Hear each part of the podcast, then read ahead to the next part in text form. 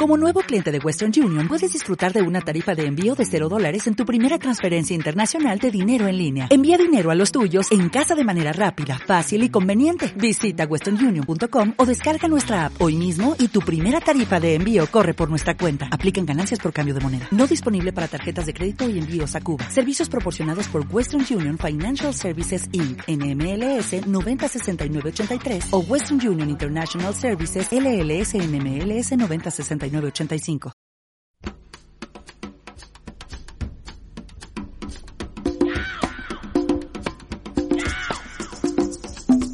Simpatía por la industria musical con Carlos Galán en Subterfuge Radio.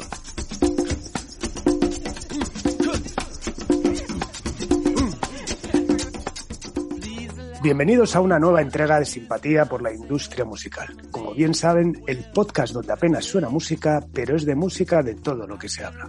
Hoy recibimos a una persona que ha sabido desarrollar una marca, que es sinónimo de creatividad y solidez, generando un contenedor de referencias musicales imbatible han demostrado ser unos reyes del marketing de cuanto este tenía mucho de humanismo y menos de algoritmo. Recibimos encantados la palabra y el testimonio y al CEO y factotum de Blanco Negro recibimos a Félix Bullet. Bienvenido Félix, un placer tenerte por aquí. Muchas gracias, buenos días.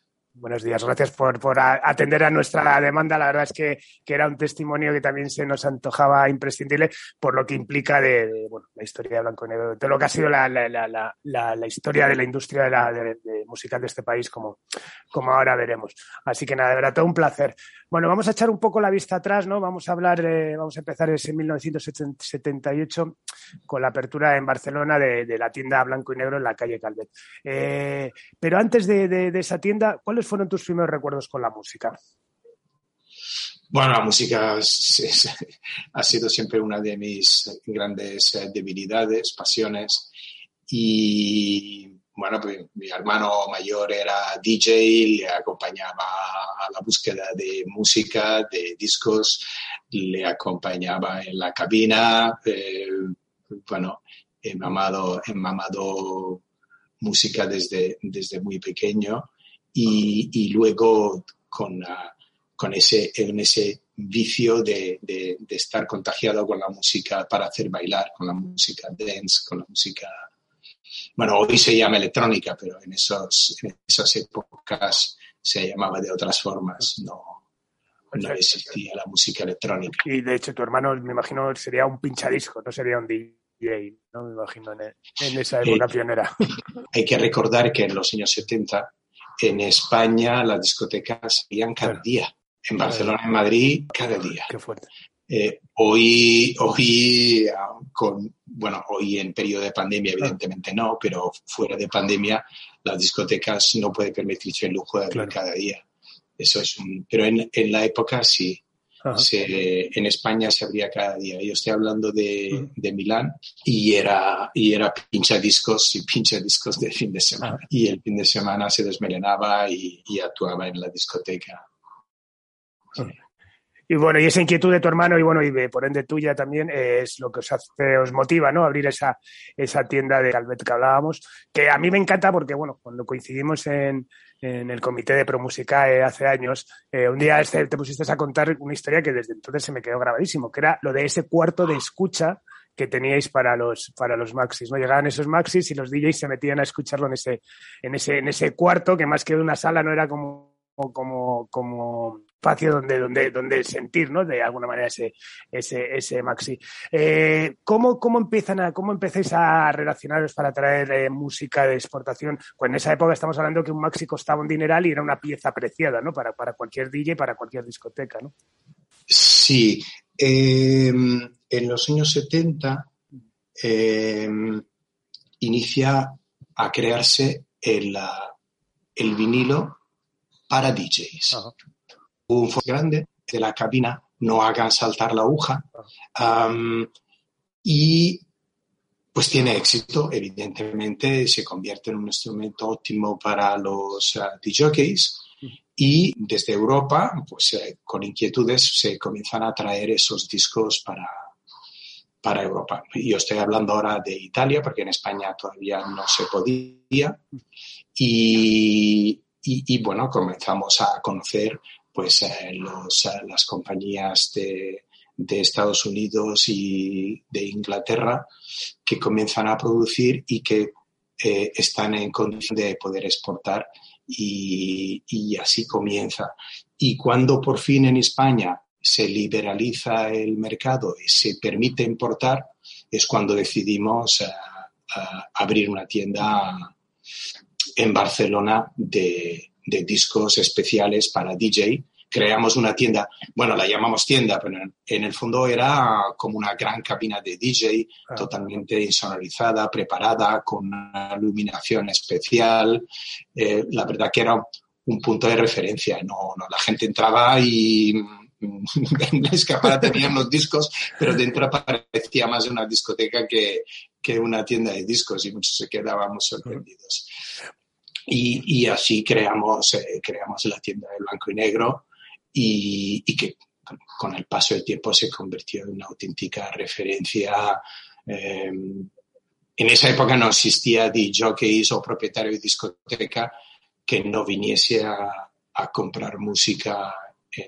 tengo muchas, muchas anécdotas de, de, de, jockeys y propietarios, porque en la época el DJ estaba en nómina al contrario de lo que sucede ahora. El DJ era una pieza más, ah. el pincha, pinchadiscos que comenzaban algunos a llamarle DJ, era un, empleado de la discoteca que además, aparte de limpiar la cabina, ponía discos. Eh, eh, estamos a las antípodas de lo que es ahora, hoy es un superstar. Totalmente. Eh, en la época, por lo menos en España, el, el DJ tenía vida complicada, le movía muchísimo la pasión por la música, pero era un empleado y muchas veces venía el dueño a comprar los discos, el pinche discos escuchaba y escogía, eh, y quien pagaba y se hacía cargo de los discos era el propietario de la, de la discoteca. Bueno, estamos hablando además de un momento donde los maxis costaban un dineral, ¿no? Además, era, o sea, eran un patrimonio, ¿no? De, para la discoteca, ¿no? Por eso me imagino que era el dueño el que iba, iba a comprarlo, ¿no? Eh, los discos de importación eran muy caros. Se tenía que cargar la aduana y el transporte. Los, los discos venían en avión y eh, un disco que costaba dos dólares, traerlo a Barcelona con aduana, impuestos, impuesto de lujo en metálico. No existía el IVA, había un impuesto de lujo en metálico del 20%. Eh, pues al final ese disco le tienes que añadir un 150, un 160% más de coste. Madre mía. Evidentemente, eh, un, un disco nacional costaba 120 pesetas y claro, un disco de importación no podía bajar de los 600, de las 600 pesetas. tenía un, pero no obstante eso, los DJs y las discotecas evidentemente sabían apreciar la diferencia porque en el mercado había muy pocas referencias específicas para profesionales de la música y, y claro, eh, necesitaban hacerse con, con música actual que nunca se hubiese editado música específica para discoteca que nunca se hubiese editado en España por, por, obvios, por obvias razones. No, que por eso estamos hablando de un momento donde casi, el estreno de un maxi single era, era como casi una, un estreno en actuación, ¿no? Porque claro, como este, este podcast intento, bueno, y sé que lo escucha mucha gente que, que, ya está, ya han nacido en la era donde, donde acceder a toda la música con un clic es, eh, es lo suyo, claro, estamos hablando de un momento donde, donde eso, pues me imagino que un fin de semana que el DJ llevaba nuevas referencias y que serían casi como, como un acontecimiento social, ¿no? Casi para el que asistía a estas, ¿no? claro, claro, eh, es que o, se iba a Londres y metía unos discos en la maleta y los traía de Strankies, o los que estaban en Cataluña tenían Perpiñán, el punto más cercano donde poder encontrar algunos discos.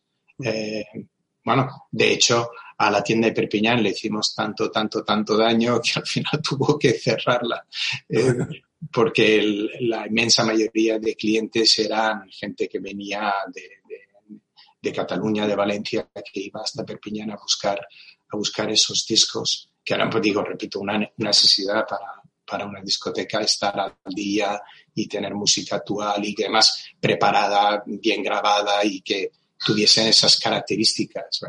Un LP en discoteca depende de que el volumen eh, no se podía poner porque los, los, los surcos comenzaban a saltar. Claro. No es como hoy que todo es digital y no hay ese tipo de problema.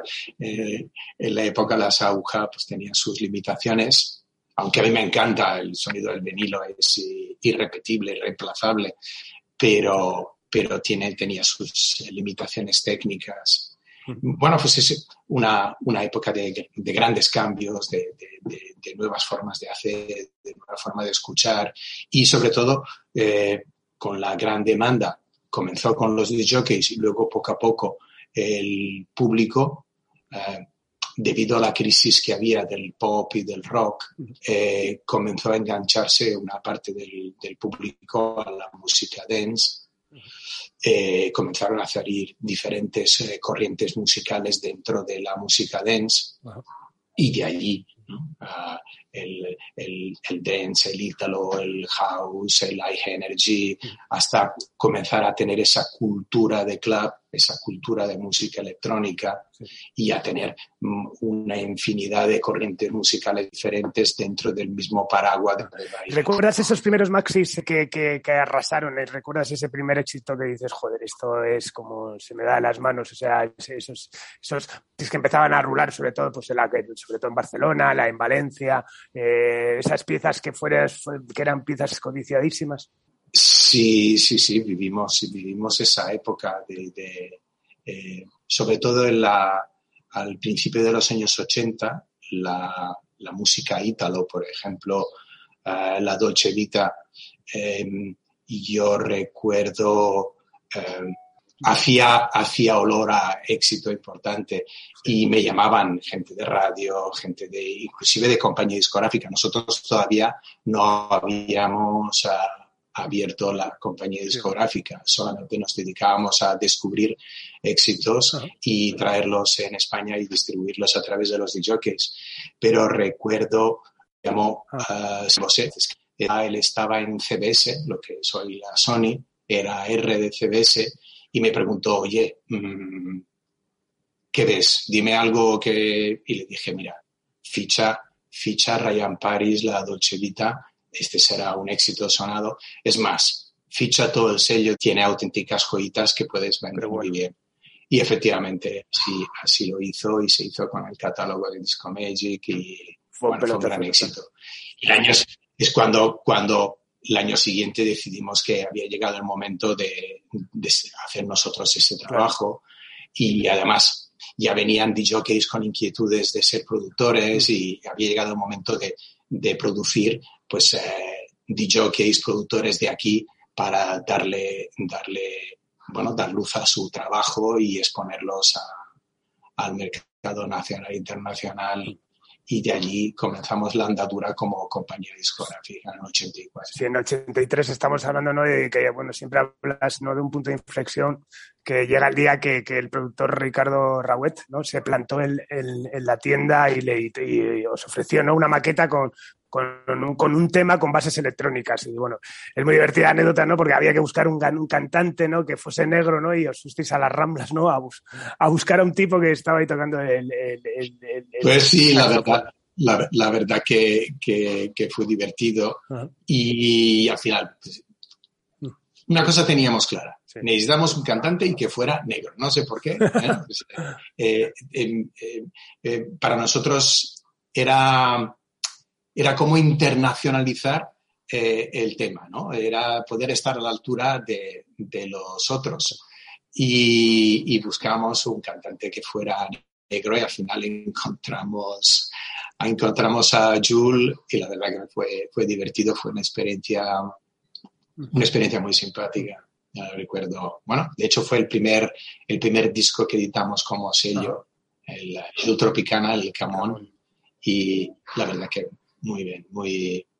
Bueno, pues gustó porque lo editamos en algunos países del mundo, sí. quiero decir, no, no, solamente tuvo éxito aquí, sino que afuera también tuvo su, su pequeña recompensa, su pequeño éxito.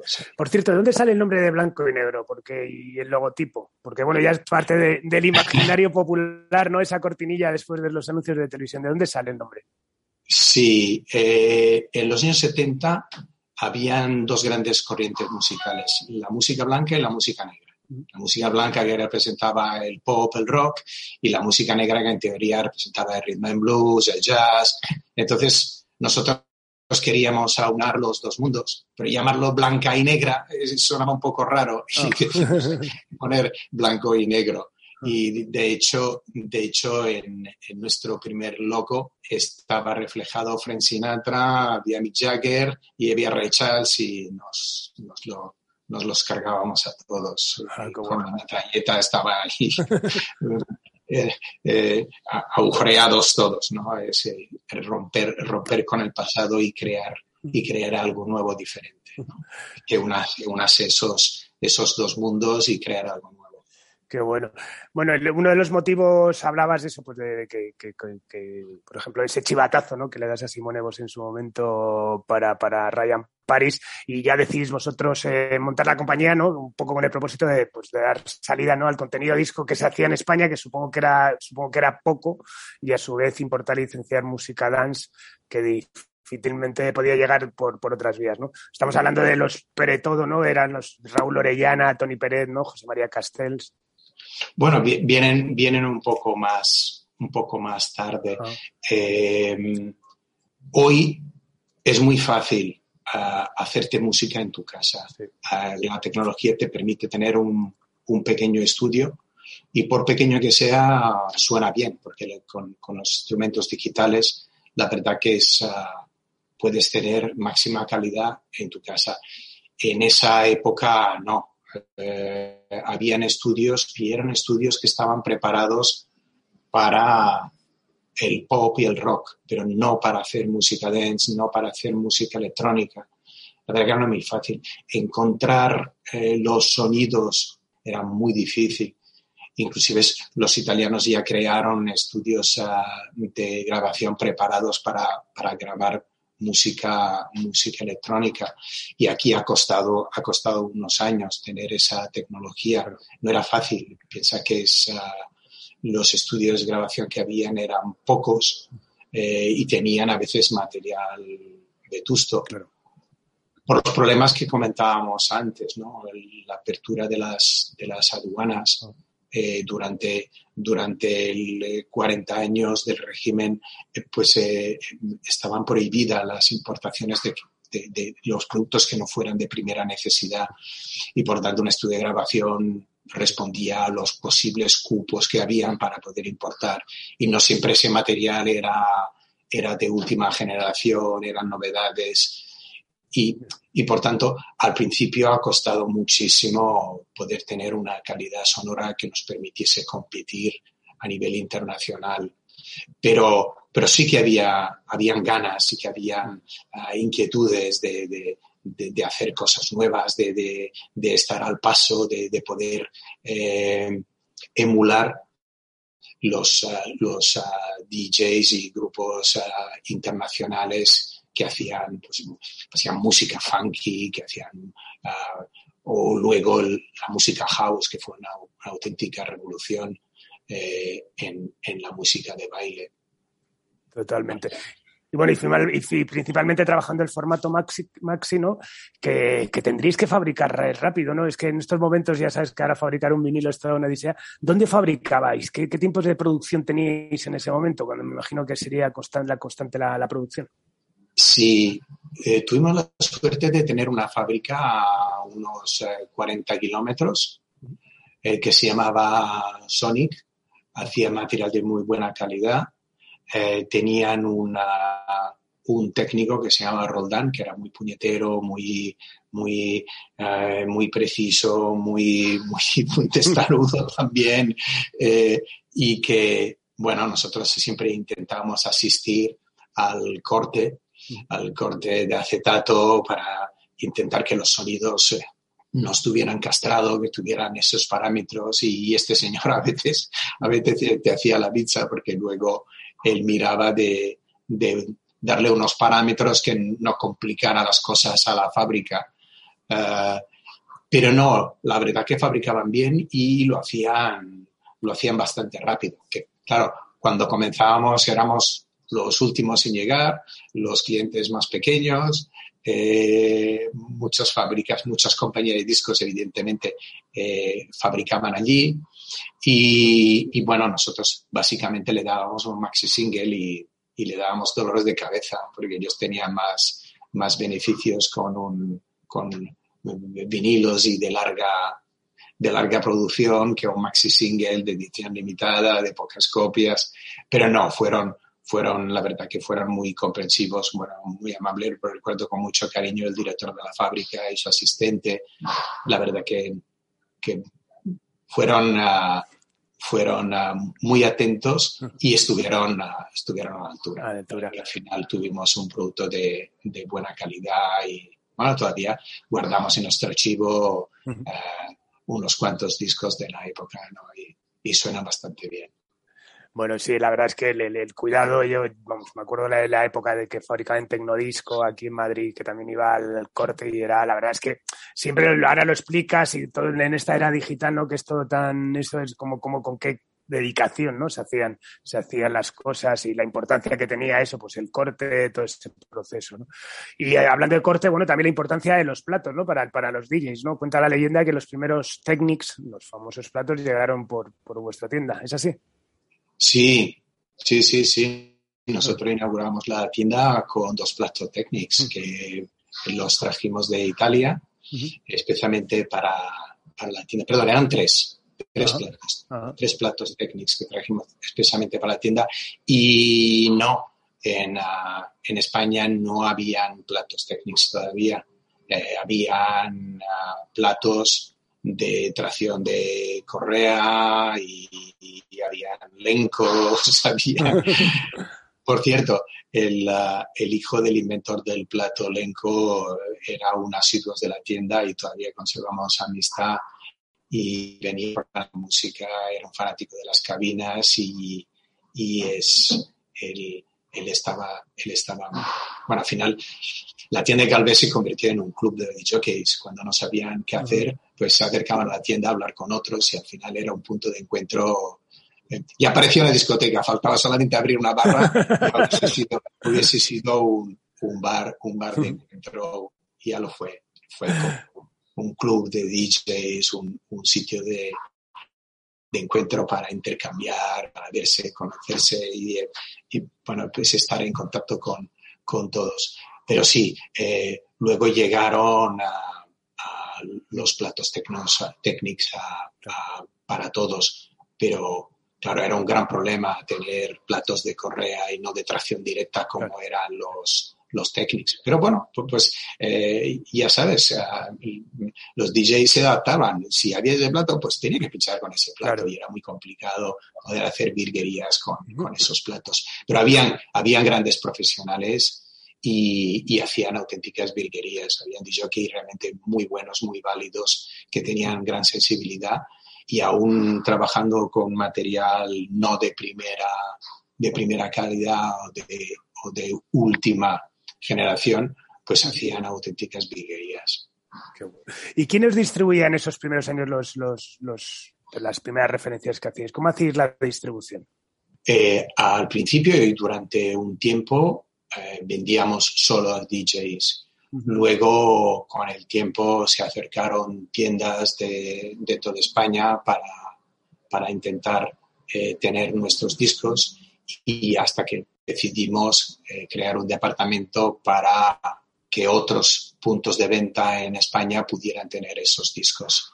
Y poco fuimos, creciendo, ampliando y, distribuyendo también al mismo tiempo a puntos de ventas y puntos de venta y eh, creando nuestros propios puntos de venta a través de, de apasionados de esta música que querían en su ciudad, pues distribuir los discos a los, a los DJs. pues claramente, vamos, pues, está claro que, comenzabais a crear los cimientos de, la cultura dance, ¿no? Que, como hemos conocido después, y porque, bueno, incluso también me imagino vivís también la explosión, por ejemplo, de Valencia, la ruta del bacalao, que me imagino que también serían, serían clientes, ¿no?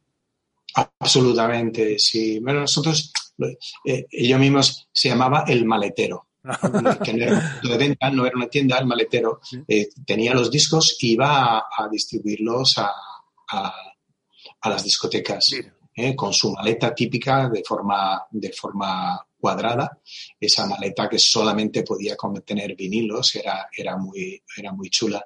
Y el maletero era quien distribuía los discos. No necesitaba una tienda porque iba a distribuir la música a profesionales ah. y por tanto eh, tenía esa, esa, esa función por la noche ir a, distribuir los discos a los, a los DJ. Bueno, de hecho yo también lo hice durante un periodo. Me acuerdo, la tienda, la inauguración fue magnífica. Vinieron muchísimos profesionales, muchísimos DJs, propietarios de discoteca, em, periodistas, vino una infinidad de, de, personas, la verdad que estaba a reventar.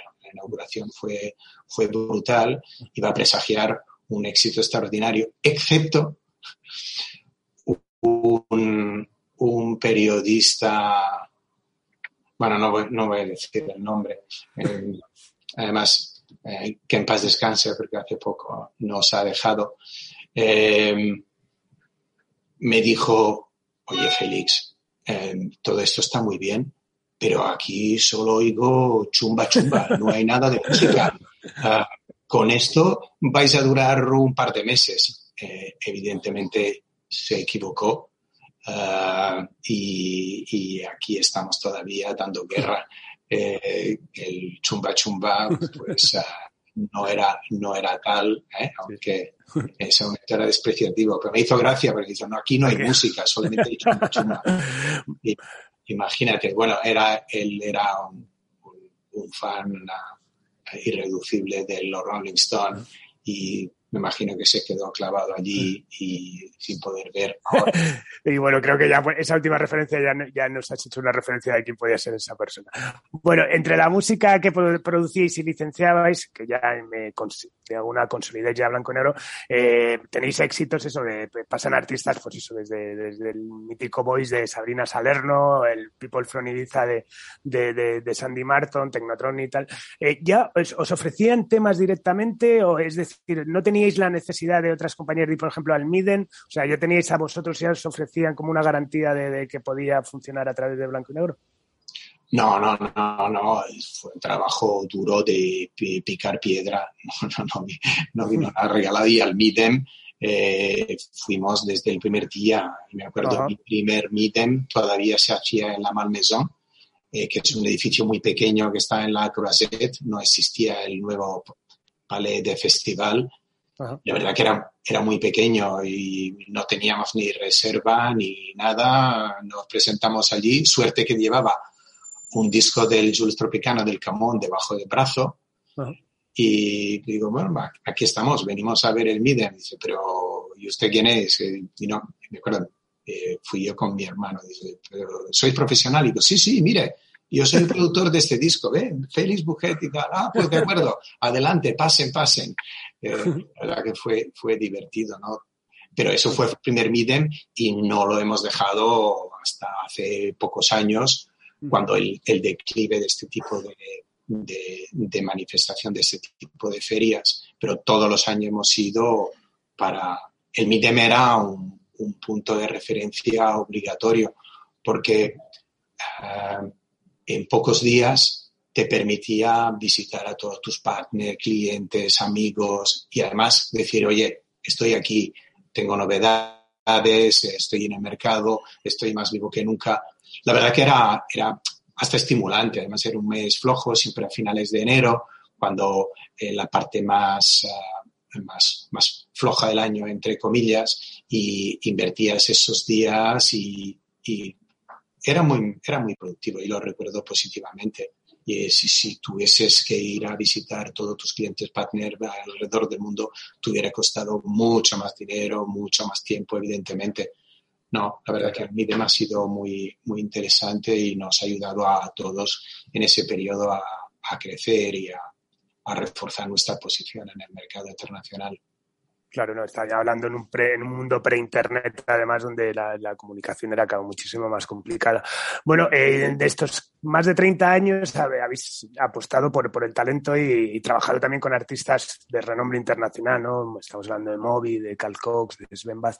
Eh, ¿Cómo habéis llevado la línea de AR dentro de Blanco y Negro? Eh, ¿Has sido tú el AR? ¿Habéis tenido un departamento? ¿Os dejabais eso? Pues hacéis un trabajo muy de campo a nivel de midems y esas cosas. Yo he sido AR al principio, bueno, AR y de todo. ¿Qué me vas a contar? AR y de, de todo, absolutamente de todo. No, ya no tenía ningún secreto y me ocupaba prácticamente de todo. Pero luego con el tiempo sí. Eh, he sido obligado, a, evidentemente, a buscar colaboradores, a crecer todos y teníamos AR, la R para la música electrónica, la R para descubrir otros, otros estilos nuevos, AR, por ejemplo, del, del, del, del house latino, de la parte latina. Sí, sí, evidentemente ha habido, ha habido búsqueda constante y filtro y selección y seguimiento para los artistas, que siempre es un, es un trabajo muy delicado, complejo, tener el, el, artista satisfecho, arropado, y ahí el artista debe tener, el artista la R debe tener tiempo suficiente y sensibilidad para, para seguir los artistas nacionales e internacionales a la, a la fuerza. Sí, sí. La, la, R es uno de los, uno de los pilares de la, de la compañía. Totalmente, ¿no? sí. Afortunadamente, además, bueno, yo creo que es lo que no ha cambiado, ¿no? Sobre todo el de la capacidad de, de, la captación de talento y desarrollo, pues sigue siendo la gasolina de, del negocio. Bueno, otra de las claves de blanco y negro que, que ha marcado la diferencia con los demás, aunque luego fueron muchos los que se suscribieron a, a la tendencia, es la recopilar, los recopilatorios, ¿no? El, que sois creadores de, de, de, referencias como Blanco y Negro Mix, Bolero Mix o, o Pioneer de álbum, ¿no? Que, que, que, contenían siempre además esos hits que se convertían en, en, en clásicos, ¿no? Eh, ¿Cómo surge la, la, idea de hacer los recopilatorios? Un poco criterio a la hora de hacer estos recopilatorios. ¿Realmente se hacían alrededor de lo que sabíais que era un hit completarlo o realmente queríais hacer un recopilatorio que reuniese muchas canciones buenas? Mira, el recopilatorio nace de, un juego que hicieron un par de DJs italianos. E hicieron unos bootleg en formato maxi single, aunque algunos eran muy largos. El más, popular seguramente fue uno que se llamaba Flower Power y el otro el Disco 1000, pero el Flower Power fue el primero. Um, era un bootleg porque no se podía legalizar, porque llevaba... Eh, ahora quizás suene, suene obvio, pero en esa época fue absolutamente novedoso. Eh, una serie de canciones, sonidos, eh, grafietas, eh, cosas divertidas eh, en, un, en, una sola, en una sola pieza como si fuera una sesión de DJ. Eso fue la base de los recopilatorios. El, el, no tanto porque le estaba quitando el trabajo, pero el público, el público de la calle que comenzaba a, a acercarse a la música dance, lo encontró gracioso, lo encontró divertido, lo encontró simpático y, y además estimuló para que miles de chavales, como regalo de Navidad o de cumpleaños, pidieran dos platos y un mezclador la verdad que es. Eh, y eso fue la base. ¿verdad? Pasa que legalizar eso era muy difícil, para no decir imposible. Eh, yo habré hecho por lo menos 30 visitas a Lesgae para intentar uh, buscar una vía de legalización, porque veíamos que había una gran demanda, pero tratábamos de legalizar, buscar una vía legal y fue prácticamente imposible. Había la ley de los 45 segundos, o sea, tú no puedes fraccionar una canción por debajo de los 45 segundos. Y además tienes que pedir permiso previo a los autores, a la editorial, para poder fragmentar el tema y mezclarlo con otro. Eso complicaba de una forma extraordinaria. Aparte, eh, si técnicamente solo quieres usar 10 segundos porque estéticamente queda divertido que solamente sean 10 segundos, pues no te permitía hacerlo.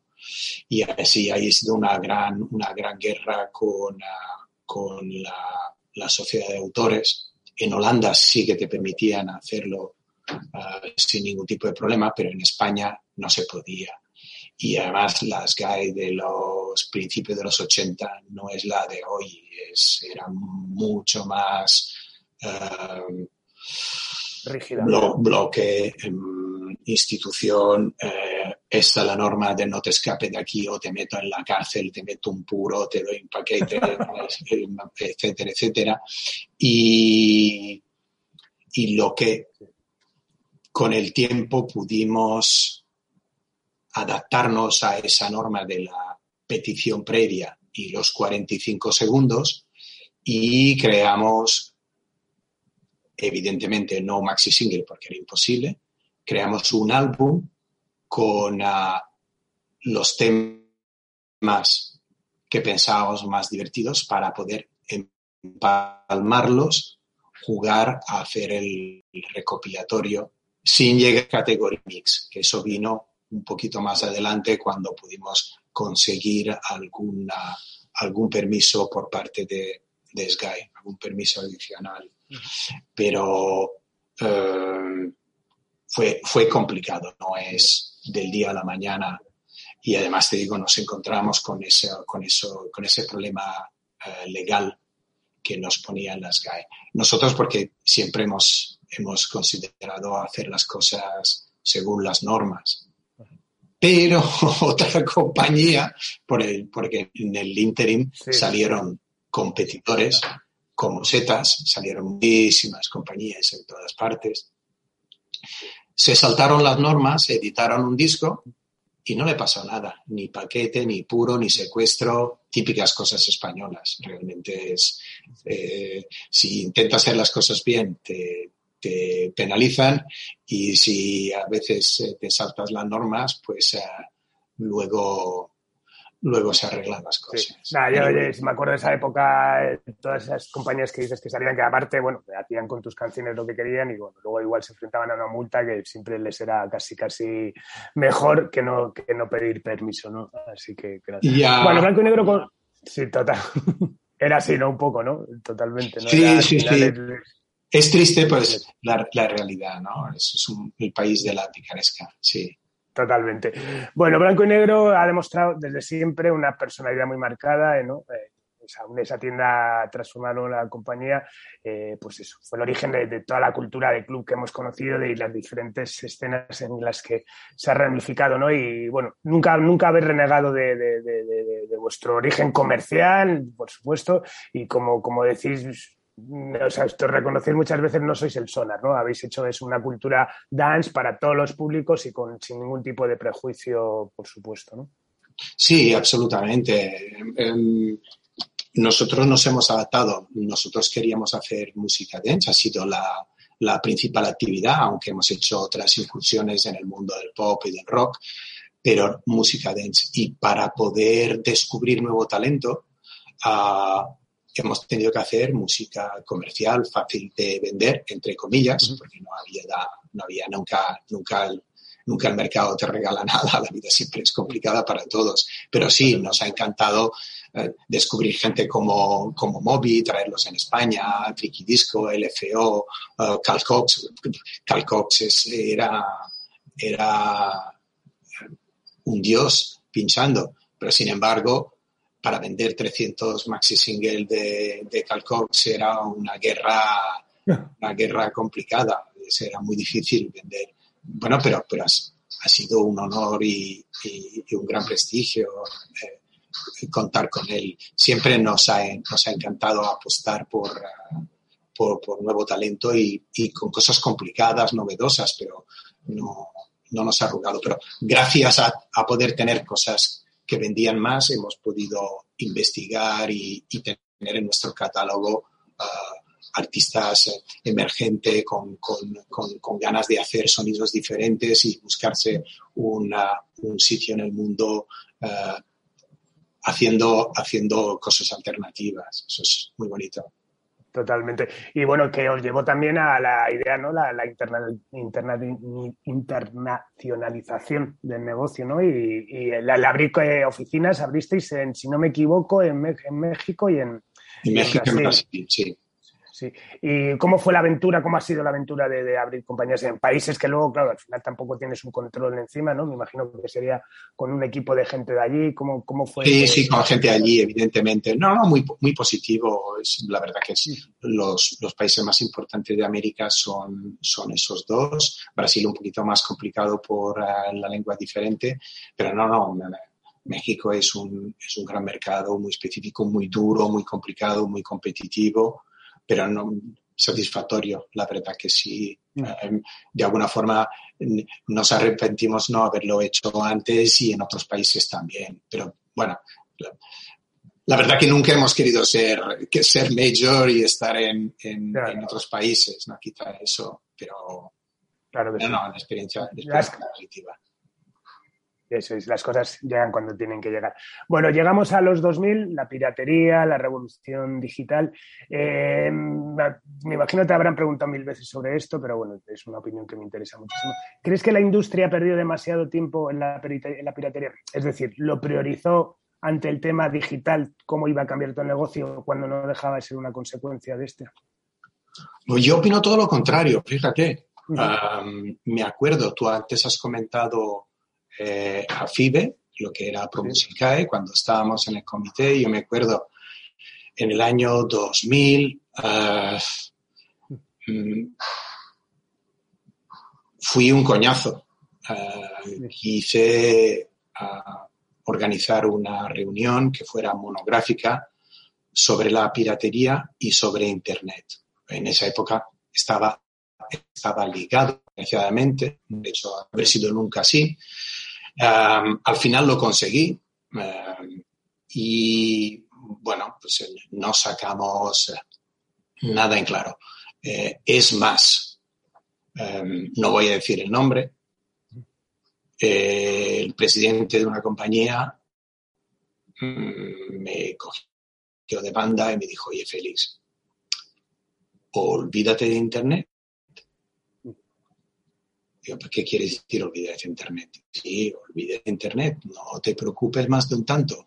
Son unos estudiantes, están comenzando ahora, lo están haciendo bastante bien. Cuando crezcan y sus empresas tengan valor, los compramos y se acaba la piratería. Y se acaba Internet. Fíjate la, gran, visión. La gran visión. Eh, si en, en el año 2000 hubiese habido intención de regularizar Internet, hoy no habría bullying, hoy habría transparencia. Hoy, con la tecnología, podrías decidir si download, si streaming, si pagar derechos o ir a, o ir a de forma gratuita. Habría un respeto. Hoy, desgraciadamente, la música o es gratis o es gratis. Se le ha banalizado, se le ha quitado de valor eh, injustamente. Y creo que si, si, hubiera habido más cura, más ah, interés por las majors de cuidar, de trabajar para una regularización de Internet, tendríamos un panorama absolutamente diferente y hubiésemos salido todos beneficiados. O sea, que lo viviste con, eh, que era el momento que decías de, de, de, de AFIBE, de Promusica y del comité, lo, lo viviste con, con, cierta frustración, ¿no? No veías que había demasiado... Absoluta frustración, porque eh, la regularización de Internet no podía venir desde España, tenía que venir a la fuerza desde Estados Unidos, que es donde se inventó, donde se movía eh, todos los intereses eh, mundiales del, de la música y del cine, pero en Estados Unidos, eh, en el año 2000, la industria de la música se había hecho de oro. Mm, seamos realistas. Eh, hasta el chofer de las multinacionales tenía chofer. Eh, no, sé cómo decirte. en la industria había reciclado todo su catálogo de cassette a compact disc, habían hecho mucha caja. Y esa sensación de poder, fíjate que con qué superficialidad se ha tratado el problema. Cuando estos chavales crezcan, los compramos y se acaba el problema. Es decir, es, ser muy superficialidad, muy, muy superficial y tener poca visión de futuro. Eh, cuando intentaron eh, hacer algo, ya era demasiado tarde, ya estaba tan generalizado y además el P2P era imposible de bloquear y todos los intentos ya fueron en vano, pero el daño ya estaba hecho. Y hoy quizá el mundo se arrepiente de no haber regularizado Internet desde el principio. Si hubiese habido unas reglas y una norma de conducta, hoy no habría cierto tipo de, desastres informáticos. Bueno, es, es, lo que, es lo que tenemos, pero es, ahora es tarde. Y sobre todo me sabe muy mal la, banalización y esa creencia que la música tiene que ser gratis y porque sí, eh, porque hay que pagar. Sí, totalmente. Pero bueno, asumís, eh, llega un momento que, asumís el tema digital y os empezáis a organizar y vamos a organizar muy bien. De hecho, sois, sois la primera compañía discográfica en llegar a un millón de suscriptores en, YouTube. Supongo que como a todos nos costó hacernos a la idea de, que, eso cambiaba, ¿no? Y vosotros que, pues eso, que habíais vendido tanto formato físico, yo siempre lo digo, a mí cuando me decían si en el año 2000 me dicen que un negocio donde el 85% de tus ingresos era la venta físico iba a pasar a ser el 17, 20 años después, lo hubiese dicho en ese momento, bueno, bajo la verja y termino la carrera y me dedico a eh, ¿cómo, cómo, cómo, asumes ahora con la perspectiva del tiempo, con esa, de repente decir, coño, eh, están aquí, esto no va a cambiar, tengo que asumirlo, pues me voy a, me voy a compañías que lo asumís mejor, ¿no? Además. Sí, el, problema principal es ah, la convivencia, ¿sabes? El físico y el digital, el físico y el digital. Es decir, eh, de un plumazo tienes o solamente digital o solamente físico, es más fácil organizarse, es más fácil y, menos costoso eh, complicado. Pero claro, esa convivencia de un mercado físico que va menguando, es, es, un poco avanzar retrocediendo eh, eh, entre comillas, fue complicado. Hoy, evidentemente, es evidente, está todo pero claro, han sido unos años de convivencia, hacer, cuidar una cosa y hacer crecer la otra y luego viceversa, ¿no? Em, intentar hacer perder lo menos posible la otra para consolidar lo otro. complicado, complicado, pero bueno, pues es una, la realidad, es, mm. Es lo que tenemos, eh, esa convivencia, pero ah, lo que me duele es que seguimos estando ah, mm, en, manos de empresas que controlan los aparatos de la tecnología eh, y, que los que estamos en la música, pues ah, tenemos que picar puertas, ¿no? Y a lo mejor eh, la, las compañías hubieran podido ser quien ah, pilotase los soportes para poder eh, dar a conocer la música. Y bueno, teníamos todos los ingredientes y la capacidad para hacerlo, pero no se hizo nunca. Y eso hubiese sido un gran, un gran paso adelante para, para los creadores de música, los distribuidores, los productores, es evidente. Pero bueno, es otra, otra batalla perdida y, ahí está, ahí asumiendo, esa derrota, pero bueno, ni un paso atrás, está claro. Bueno, en 2017 empieza, empecéis la andadura de blanco y negro en el mundo de los eventos, ¿no? Y como promotor oficial del, del Festival United White Tomorrowland en, en, España. ¿Es una vía también que, que, os planteasteis, que os habéis planteado eh, desarrollar, digamos, esta vía 360 de la compañía? Eh, ¿Asumís la, la, la, ya la permanente reinvención del negocio? Sí, es una, es una de las patas adicionales y algo que teníamos que hacer. porque además nos lo estaban pidiendo nuestros artistas, nuestros DJs, nuestros, nuestros productores, eh, poder estar también en los eventos y, y qué mejor que hacerlo de la mano de, del evento más importante del mundo, del más conocido, y ser los partners en España de, de algo tan, tan importante como Tomorrowland o Don't Let the Now o otros, otros festivales de, de, gran, de gran calibre. totalmente, es vamos, una vía absolutamente reivindicable. Eh, digamos que asumiendo todo, todos estos cambios y, y, porque sé que las veces que tuve la oportunidad de estar cerca tuyo en el comité has, has demostrado pasión por, por lo que por lo que has hecho siempre. Después de todo esta, estos cambios, mm, ¿en estos años has tenido la tentación de tirar la toalla alguna vez o pensaste que bueno que había que, continuar, que, siga la música y que siga como, como, como lo impone los tiempos? la música seguirá siempre este blanco y negro. No, pero yo eh, en el 2016 eh, tomé, tomé la, la, decisión de dar un paso al lado y darle protagonismo a, a la CEO que tenemos actualmente, a Verónica Casas, y es ella que lleva las riendas de la compañía. Yo tengo, digo, lo miro mm, desde otra perspectiva, porque creo que ha llegado el momento de que una persona de una generación anterior a la mía eh, se haga cargo, tiene una sensibilidad uh, distinta, tiene una visión uh, diferente de la mía y es justo que sea así. Eh, uh -huh. Hay que saber cuándo hay que, hay que ponerse al lado y, sí. y, dar paso a nuevas ideas, nuevas formas de entender.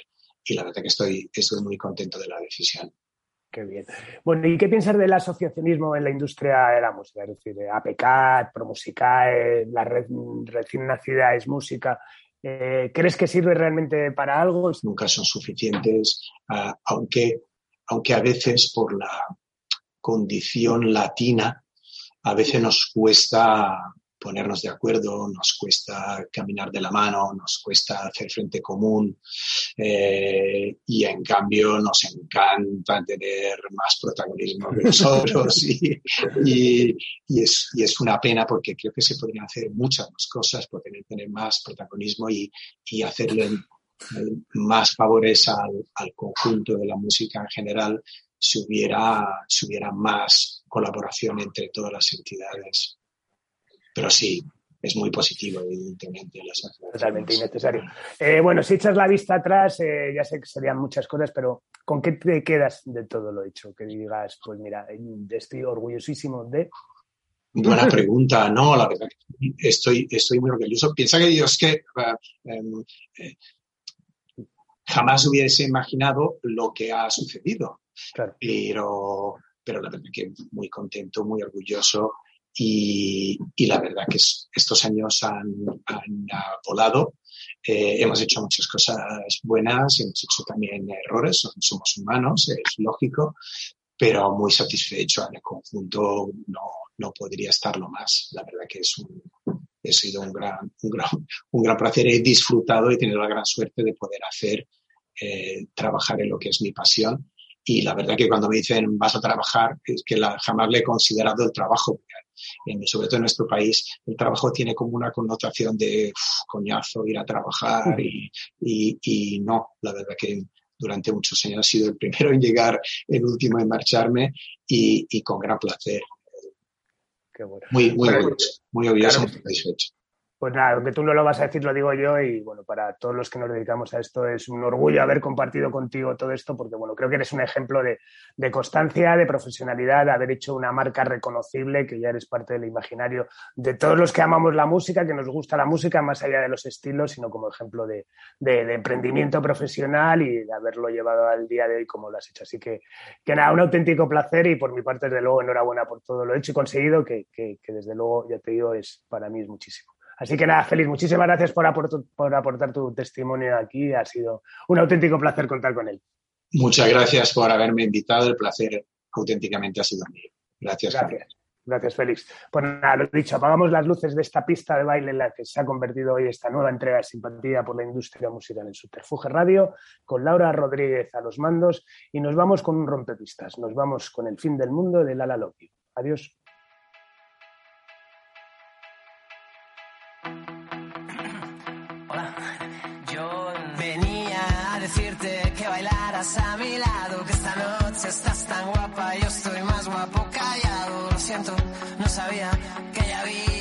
se muera por